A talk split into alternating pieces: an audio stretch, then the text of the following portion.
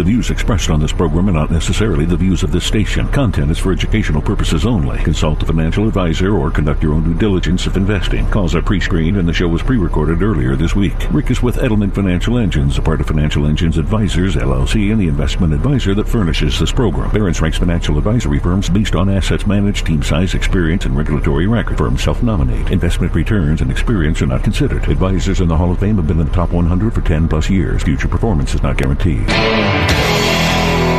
This is the Ric Edelman Show. Barron's ranks Edelman Financial Engines the number one independent investment advisor in the country. And Ric is in the Barron's Financial Advisor Hall of Fame. Now, here's Ric Edelman. And a very happy weekend to you. Welcome to the Ric Edelman Show. Well, it looks like the party is over. The Federal Reserve, at its meeting this past week, says they're going to start reversing the pandemic stimulus programs that they've launched way back when, when this crisis began. They say they're going to start reversing those programs in November, and they may begin raising interest rates as early as next year. The party's over. It's time to call it a day. They've burst your pretty balloon and taken the moon away. Well, I think that the Fed announcing that they're going to begin raising rates next year is Fed Chair Jay Powell's way of saying he ain't getting reappointed by Joe Biden. There's nothing the Democrats need less than an increase in interest rates prior to the midterm elections. So if Jay Powell has any hope of holding on to his job, I think he might want to rethink that move. And if he thinks he's not going to get the renewal in his job, well, then he doesn't really seem to care very much and he'll go ahead and just raise rates. Thank you very much. Bottom line is, the investment world is going to get a little dicier. I've been warning you of this over the past couple of weeks on the program, and it is not a message that you need to run for the hills and sell and bury your head under the mattress along with your cash. That's not my message at all. My message instead is simply to be prepared, be aware that this is coming if you understand that volatility is the norm, that the stock market doesn't always merely go up, which is pretty much all it's been doing for the past year and a half, that the markets go up and down as well as up and down and up and down over time, more ups than downs. That's what history tells us. The stock market goes up more often than it goes down, and the degrees of ups are much higher than the downs are down. So it's not an up one, down one, up one, down one, like a yo yo. That would be kind of silly. Why would anybody invest in something if all it ever did was go up one and down one? What the stock market does, if you look at the historical performance, is it goes up five, down two, up six, down four, up seven, down three. And that's the point. That's how the stock market has continually hit all time highs year after year after year, despite the fact that during those uh, highs, you then have pullbacks, you have declines, sometimes outright market crashes. But that doesn't necessarily have to mean that it's an up one, down one kind of a scenario. So I need you to be aware of this. I need you to recognize it so that you don't panic, you aren't shocked when you see the stock market incur a pullback because pullbacks, however deep they are, however long they last, they're temporary. We get over them. And at least historically, you know the rule past performance is no guarantee of future results, but history tells us the market is cyclical. That's the business cycle. It's growth, it's expansion, followed by recession and contraction. So we've had one heck of a growth and expansion over the past decade, not just the past year and a half. And inevitably, there's going to be a pullback. Don't be shocked if it occurs. Reconfirm it's consistent with your long term goals. If you don't need the money that you have invested for the next three to five years or more, you can leave it there even in the event of a market decline. This too shall pass, is how the saying goes. But I have to ask you this question in the context of this. We know why we're investing, right? It's to achieve future financial security in retirement. So I want to ask you a question. In fact, I want to share with you the results of a survey that asked this question. The survey asked people around the country, all of whom had at least $100,000 in investable assets. Now, that's important because this was not a survey of poor people. It didn't even include any poor people, people who don't have any money. These are wealthy Americans, people with $100,000 or more in investments. In fact, the average respondent to the survey had almost half a million dollars in investments. So this was a survey asked of affluent Americans. And here's the question, and I want you to answer the question yourself. What will you need in order to retire in financial security? And I'll give you four choices. You'll need A, $300,000, B, $750,000, C, $1.7 million, or D, you'll need a miracle. yeah, those were the four choices this survey asked of people who have $100,000 or more in savings. How much money are you going to need to retire in financial security? The number one answer by almost half of those surveyed said D, I need a miracle. In fact, 46% of millennials, 45% of Gen Xers, and 30% of baby boomers all said that in order to retire in financial security, they'll need a miracle. That's a little scary. In fact, in the same survey, half of those who have a million dollars or more say they're going to have to work longer than expected. They're not going to be able to retire as young as they had hoped. What is the status of your financial plan? Are you on track to retire at the age you want to retire with the income you want to have to maintain the lifestyle that you desire?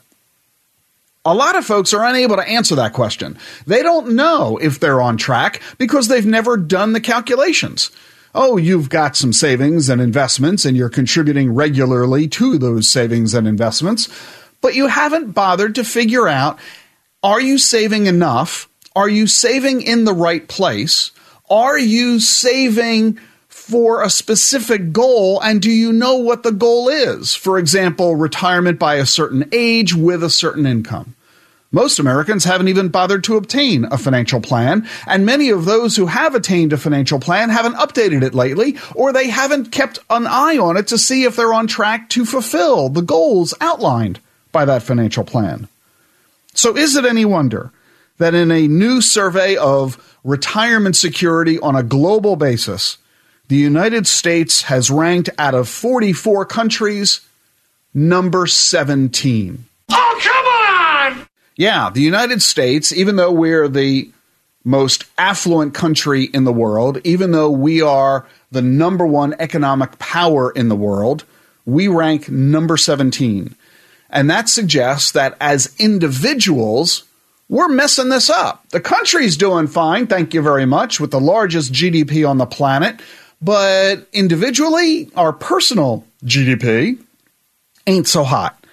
So, what I would encourage you is to figure out what your plan is and make sure that you are managing your plan correctly. And that raises a really interesting notion.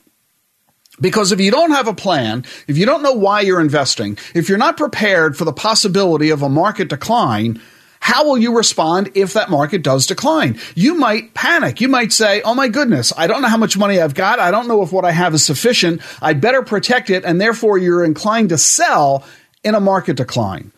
74% of Americans say that they will sell their investments in the stock market if the market incurs a moderate decline. I'm not talking about a major crash, a moderate decline. Three out of four say they will sell.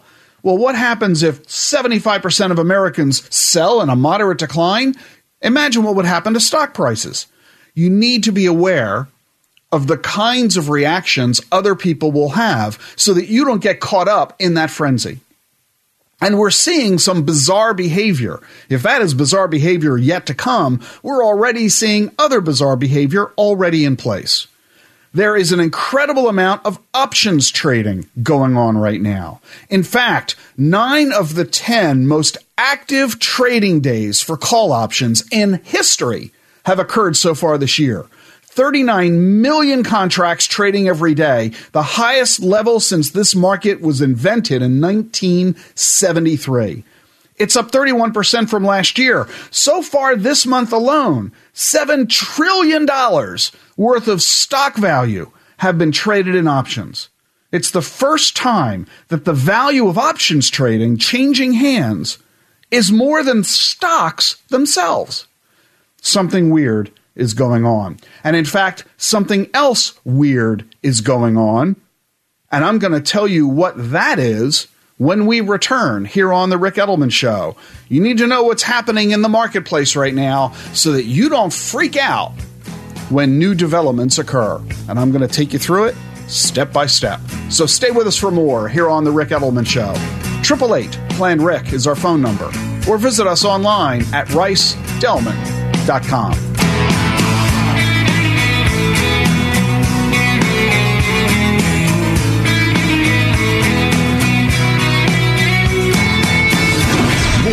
author of the New York Times bestseller, The Truth About Money, coming up on The Ric Edelman Show.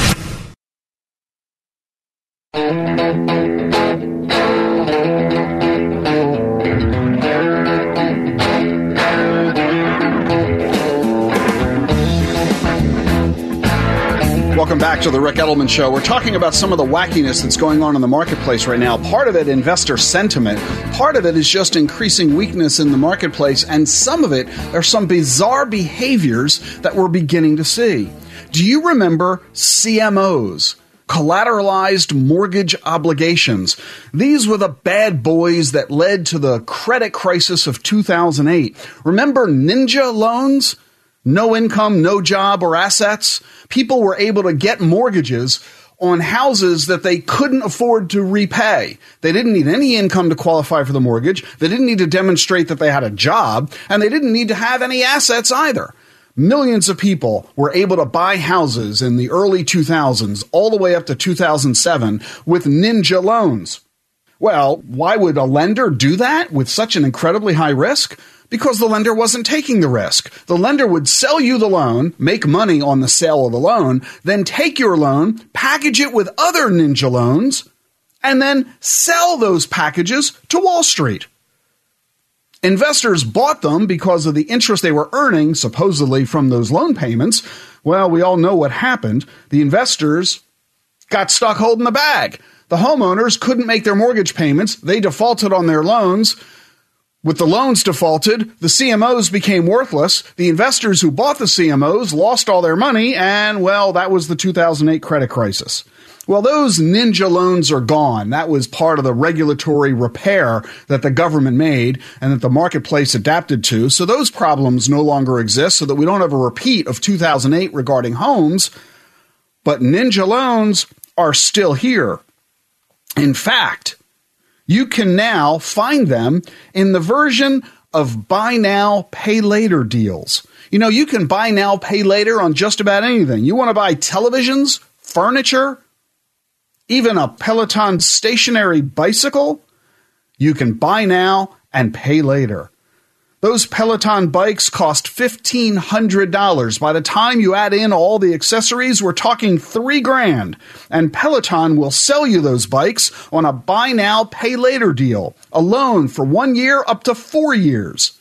What does Peloton do? I mean, they're in the business of making and selling bikes not in the financial business. So Peloton packages those loans and sells the package to Wall Street, who then sells them to investors just like the CMOs of 2008. Peloton so far has done six deals totaling $2.2 billion. Three of those deals involve loans that are unsecured and pay zero interest. Nearly a billion dollars worth of that stuff. Who's buying it? You better hope that you're not. You better hope that the mutual fund or ETF you bought isn't buying it. This is an illustration of the kind of wacky products that are existing in a market that is becoming superheated. And here's something else that is kind of crazy to consider. Do you know what an ETF is? An exchange traded fund. Let me ask you a second question. Do you know what a digital asset is, like Bitcoin? Here are the wacky results of a recent survey.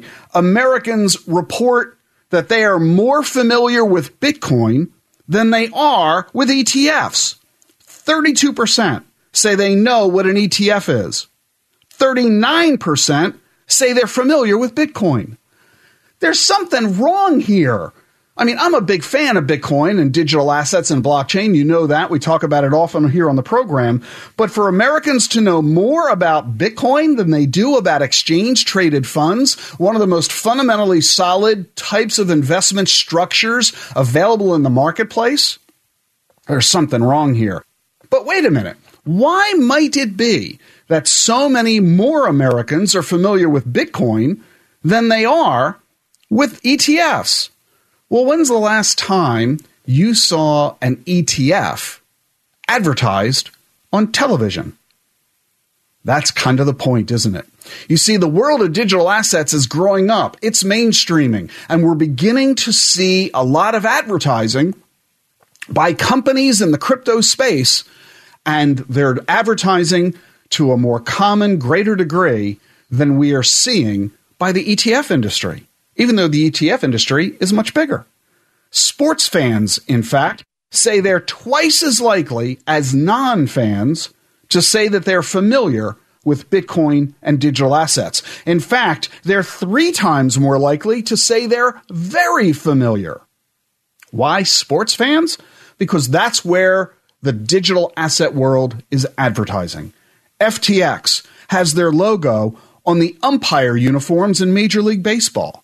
Crypto.com is sponsoring the UFC and Formula One. We're talking a $40 million deal. Crypto.com is also sponsoring the NHL's Montreal Canadiens. FTX is a sponsor of the National Basketball Association's Miami Heat. StormX is a sponsor of the Portland Trailblazers. XBTO is sponsoring Major League Soccer's Inter Miami team. And Algorand has just done a $100 million deal with the Drone Racing League. That's not all. You've got individual players that are getting behind this. FTX has global ambassadors Stephen Curry, he's a guard for the Golden State Warriors, and Tom Brady, the famous quarterback of the Tampa Bay Buccaneers.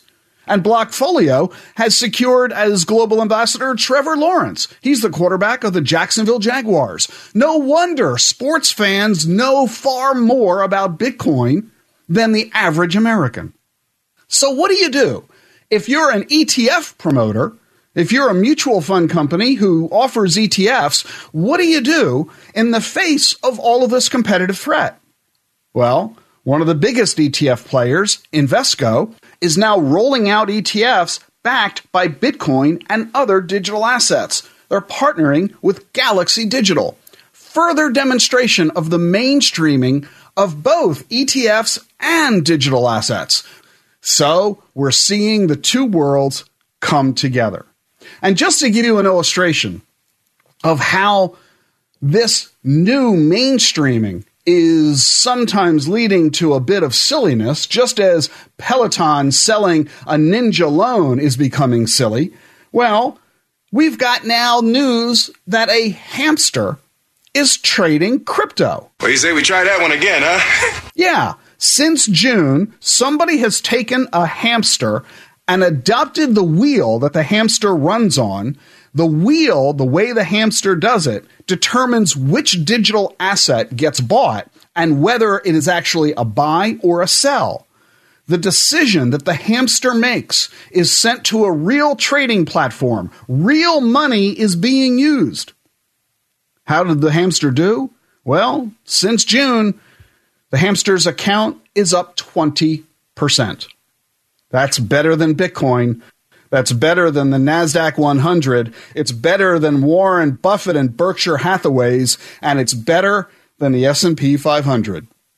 So, it looks like all you got to do to make a lot of money is hire a hamster. Well, maybe that's not exactly correct. So, we're going to talk about the craziness that's going on in the world of digital assets from one of the biggest players in it, Michael Saylor of MicroStrategy is going to share with us why he's such a big believer of Bitcoin and the bet that he's taking with his multi billion dollar company.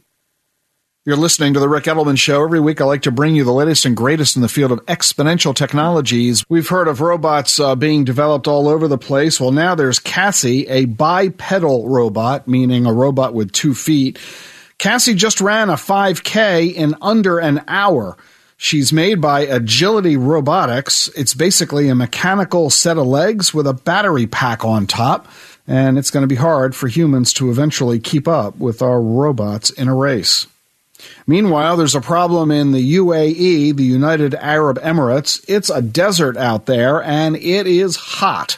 They just hit a record high this summer of 125 degrees. There's not a lot of rain, even though there are a lot of clouds. So, what is the UAE doing? Cloud seeding releasing silver iodide into clouds. It does make it rain, but environmental fears persist. So They've developed a new technology six foot wide drones that fly at low altitudes. Sensors measure the temperature and humidity, and a charge emitter delivers electric charges into the clouds, causing it to rain. Since they started using these drones, it's environmentally friendly, and it is raining more, but they can't prove that it's because of the drones. Stay tuned for more here on The Ric Edelman Show. When we return, Michael Saylor of MicroStrategy. Triple H, Plan Ric, RicEdelman.com.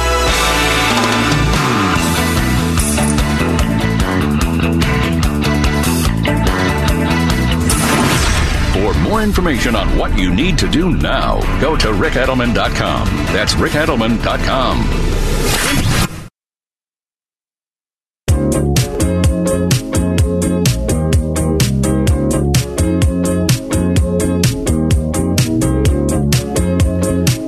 to the Ric Edelman Show. I'm glad you're joining me right now for this segment because I'm happy to bring onto the program Michael Saylor. He's chairman and CEO of MicroStrategy. Michael is a graduate of MIT, degree in aeronautics and astronautics, as well as science, technology, and society. Michael, thanks so much for joining me on the program today. Yeah, thanks for having me, Ric. So, before we get into the conversation at hand, which is Bitcoin, give us a quick description of what the business of MicroStrategy is. What do you folks do? We sell enterprise software for business intelligence everywhere in the world to large enterprises. So our customers are agencies and, and corporations and banks, and they build custom applications to analyze their data. What are the annual revenues of the business? $500 million. So it's a pretty big enterprise, and you've been running this company for more than 20 years, right? Yeah, we came public in 98, so public company for 22 years or so. So, MicroStrategy, a very substantial business in the business intelligence software community on a global basis. You've gotten new levels of attention in the media over the past year because you've decided to take some of the cash reserves that you have at MicroStrategy and place it into Bitcoin. Tell us why. A year ago, we had a $500 million enterprise software business growing 0% a year, and we had um, a $500 million treasury generating 0% yield. And we were looking out, you know, in March of 2020, and we're thinking it's going to be a really difficult business environment. It's very uncertain. And it's highly likely that that $500 million treasury is not going to generate any more than 0%. Remember, the Fed said we're not even thinking about thinking about raising interest rates. And so our stock was kind of in the tank. Our stock, you know, went to almost like $90 a share. It was $120 a share. And we had like $60 a share in cash. So the company was, you know, was valued at 60 bucks and the cash was valued at $60. And, and when I talked to the investors, they said, well, we don't really value the cash, right? I mean, cash is a liability on your balance sheet, especially in the modern era. So we figured we either need to give the cash back to the shareholders or we needed to invest it in something. So we split the difference and we, we did a little bit of both. We bought back our stock and we bought Bitcoin. And when the dust settled, we ended up with $5 billion worth of Bitcoin. And Bitcoin's been going up more than 100% a year for the past decade. And uh, that success really energized our brand and our employees and our customers. And now our core business is growing 10%. So our $500 million P&L is growing 10%. Our $5 billion balance sheet's growing, it grew more than 100%. And uh, we feel like we're just much better situated for whatever is to come after having made that strategic move. So not only do you have $5 billion worth of Bitcoin, not only did you take some of your cash reserves and place it into Bitcoin, you went out and borrowed money in order to buy more of Bitcoin. Talk about that. Well, if you look at the macroeconomic environment, on one hand, you know, you have the Case Shiller Index, which today says the average home price is up 19.7% year over year. So you have the money supply expanding, and then you have the bond yields really low. And so our view is you should go long, high quality assets and you should go short the dollar. So in essence, we went and we borrowed money. We were able to borrow uh, $650 million at 75 basis points. And then we borrowed $1 billion, $50 million at 0% interest. And then we borrowed another 500 million of uh, senior secured notes at 6 and an 8% interest. So all told, we borrowed two point two billion dollars at a blended interest rate of like one one and a half percent interest. And then the only question is, do you have a use of proceeds? But Bitcoin's been going up 130 percent a year for a decade. So what could be a better use of proceeds than a non-sovereign digital scarce store of value on the dominant digital monetary network? So that's that's the trade we did. You know, but why wouldn't you borrow money at 0% interest if someone wanted to loan it to you if you had a good idea for a business? So, okay, I get it. The interest rates are zero point nothing, and there's a lot of money sitting in cash, not earning anything. It's getting actually eroded due to inflation. So, you want to put the money elsewhere. Of the entire universe of investment opportunities, you chose Bitcoin. Why Bitcoin as opposed to something else? Well, we wanted we wanted something that's not a fiat uh, currency derivative. So if you're investing in a value stock, and if the if the value stock's valued based on cash flows, and if the cash flows are being debased at 15% a year, then by the time you go out a decade, you know, and you apply a 15% discount rate, the cash flows aren't really worth that much. So I didn't want to hold stocks that were based on cash flows. And you know, and could I buy a bunch of uh, real estate? It's not easy to buy a portfolio of real estate, but if if they're commercial real estate, those are fiat derivatives because commercial real estate is valued based on rents, which are also capped at CPI. So I couldn't hold value stocks. I couldn't hold commercial real estate. Can I buy trophy assets? Well, I don't know. Where do I find a trophy asset? Art. Art's kind of a $500 million portfolio of trophy art. I don't know, complicated.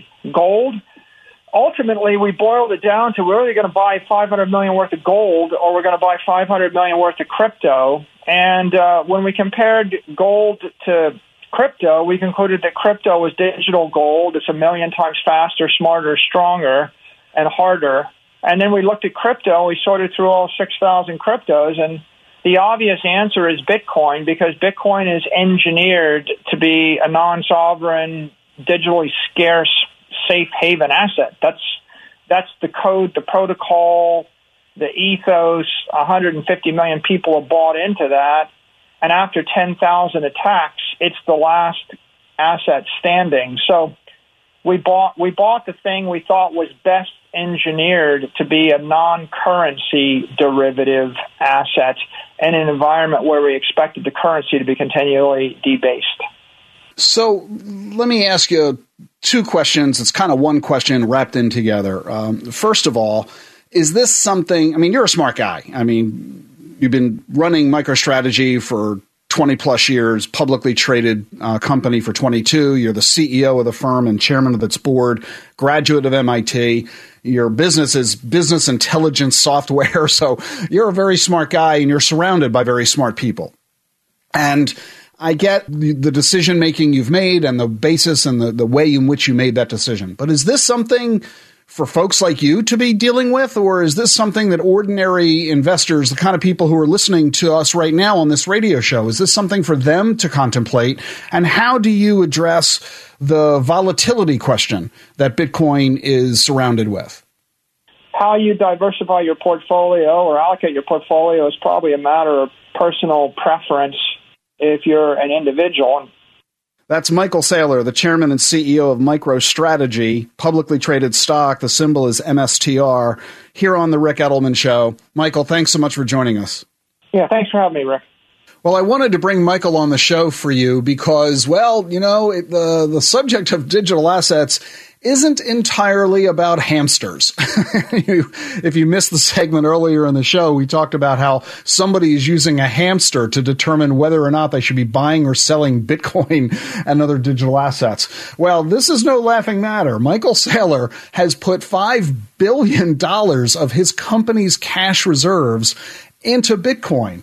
He's got a pretty strong opinion about this. Is this something that I would recommend that you ought to do? Well, let me give you my take on this, which is reflective of the view we have here at Edelman Financial Engines. There is no question that digital assets is a separate independent asset class. There is no question that it is an emerging asset class, and emerging is code for risky. Anything that is new and emerging is relatively untested, unproven, uncertain, and although it's looking good and the opportunities seem to be there and the future looks bright, well, we've seen Bitcoin's performance over the past decade, five crashes so far, and it's pretty much widely expected that crash number six is at some point in somebody's future. So we need to keep all of this in check.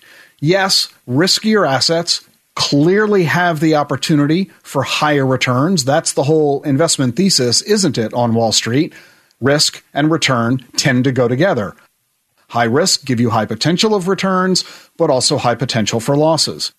So, what's the approach that we recommend? Well, number one, don't invest until you have education. Make sure you know what it is you're doing.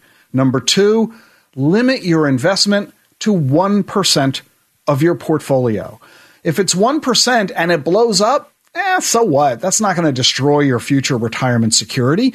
But if it goes well, as Michael is hoping that it will do for his company and has it has historically has done, a 1% exposure can have a meaningful impact on your total portfolio return.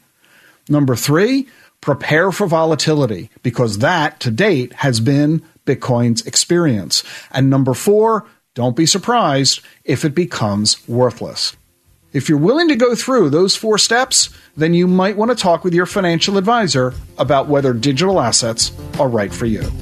I'm Ric Edelman. You're listening to The Truth About Money. 888 Plan Ric. That's 888 752 6742. Or visit us at ricedelman.com. That's ricedelman.com.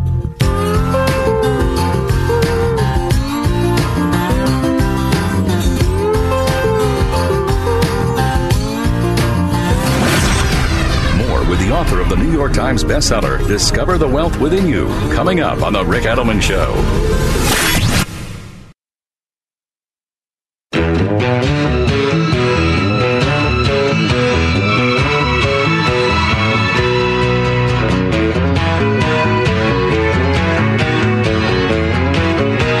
Welcome back to the Ric Edelman Show. You know, we've been talking about the dynamic environment we have in the world of investing today and the different investment opportunities that exist. Never before has the need for you to work with a financial advisor been greater. I think that point was well made in our conversation with Michael Saylor a few minutes ago uh, about these wacky new investment opportunities. When I say wacky, I mean newfangled, never before encountered, that are now available in the marketplace today, and new volatility in the stock market, uh, and so on. So you need to hire a financial advisor. That's a given. Check that box. But there's a financial advisor and then there's a financial advisor. What's the difference between the two? A single word fiduciary. Is your financial advisor a fiduciary or not? Fiduciary means, by law, your advisor is required to serve your best interests. They cannot give you a recommendation that doesn't serve you ahead of them. There are three kinds of advisors out there stockbrokers, insurance agents, and registered investment advisors, RIAs.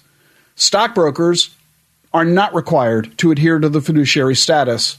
Insurance agents are not required to adhere to the fiduciary status.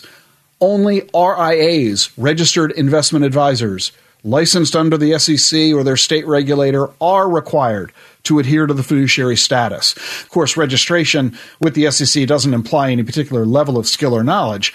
There have been efforts by the government to make all advisors everywhere follow the fiduciary status. This goes all the way back to the Obama administration. The rules that have been proposed by the Department of Labor have been attacked in law, have been attacked in the courts. Courts have rejected the regulations. New rules have been written. There have been delays issued because of industry response and resistance. Now, the fiduciary rule is supposed to take effect on December 20. So, it's only two months away. You would think that finally, all financial advisors dealing with retirement accounts everywhere, whether they're a broker, an agent, or an advisor, are all going to adhere to the fiduciary status. Well, not so fast. A letter was just written to the Department of Labor. The letter is asking for a delay of a year for the implementation of the fiduciary rule. Who wrote the letter? It was signed by the Securities Industry and Financial Markets Association, the U.S. Chamber of Commerce, the Insured Retirement Institute, the Investment Company Institute, the American Securities Association, the Institute for Portfolio Alternatives, the National Association of Independent Life Brokerage Agencies, the National Association of Insurance and Financial Advisors. They all submitted the letter and signed it to the Department of Labor saying there is uncertainty about how the fiduciary rule might be exempted and how it could require further guidance or rulemaking regarding the definition of fiduciary. The letter said, and I quote, firms are very hesitant to accept fiduciary status. You can't be serious, man. You cannot be serious. We have to recognize that the fiduciary obligation will radically alter not just the advice that many in the financial services industry provide you, it will alter the products that they're allowed to sell to you. There are certain investments and insurance products that clearly don't meet the fiduciary standard. Products that are very profitable for the industry to sell. They pay the agents and brokers very high commissions compared to alternative opportunities. They provide advantages, features, and benefits that are not as good as what you can attain elsewhere. And at the moment, there's no obligation for them to deal with that. The fiduciary rule would change the landscape.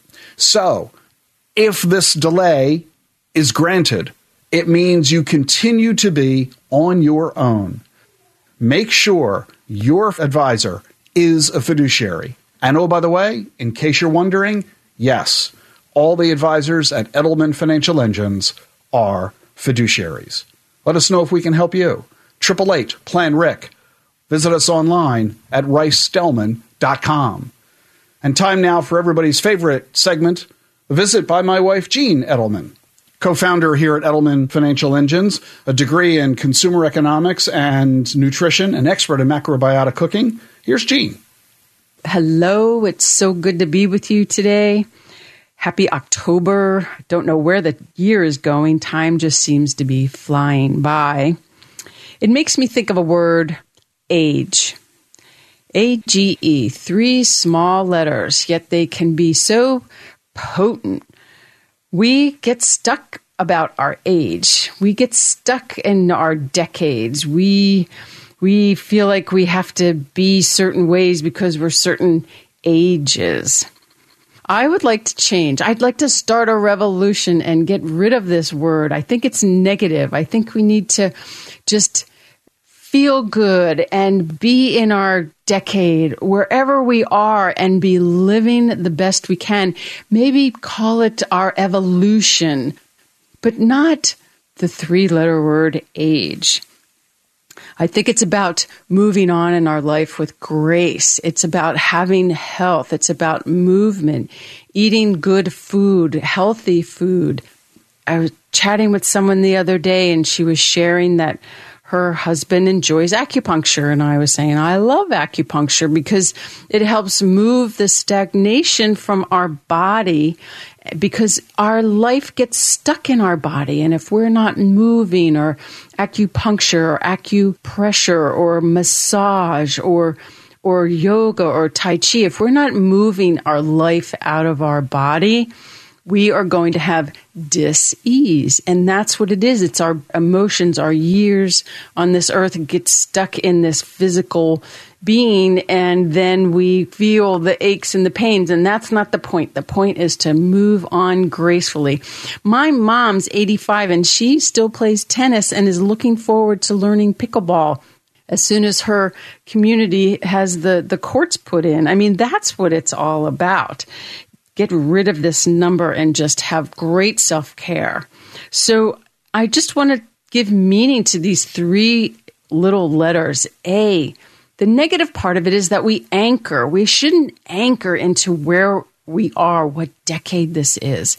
And we shouldn't have angst about you know, where we're going and having more evolutions on this planet and in this body. We need to look forward to it. Think about all the things that we've learned and the wisdom we have gained. That's what it's all about.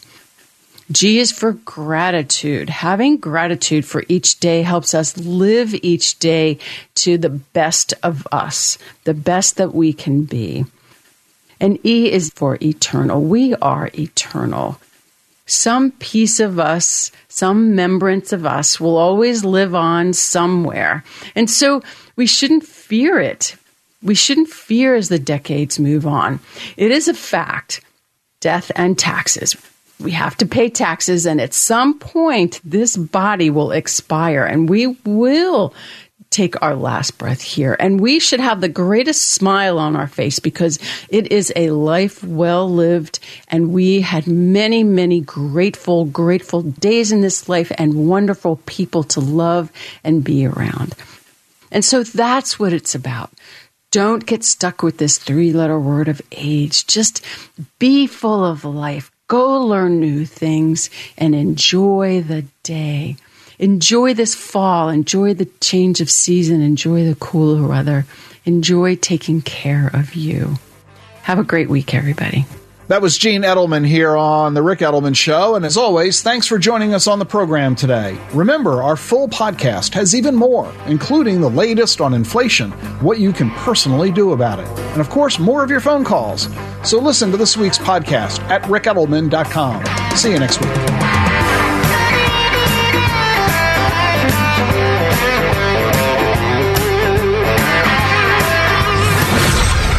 The truth about money every weekend on The Ric Edelman Show.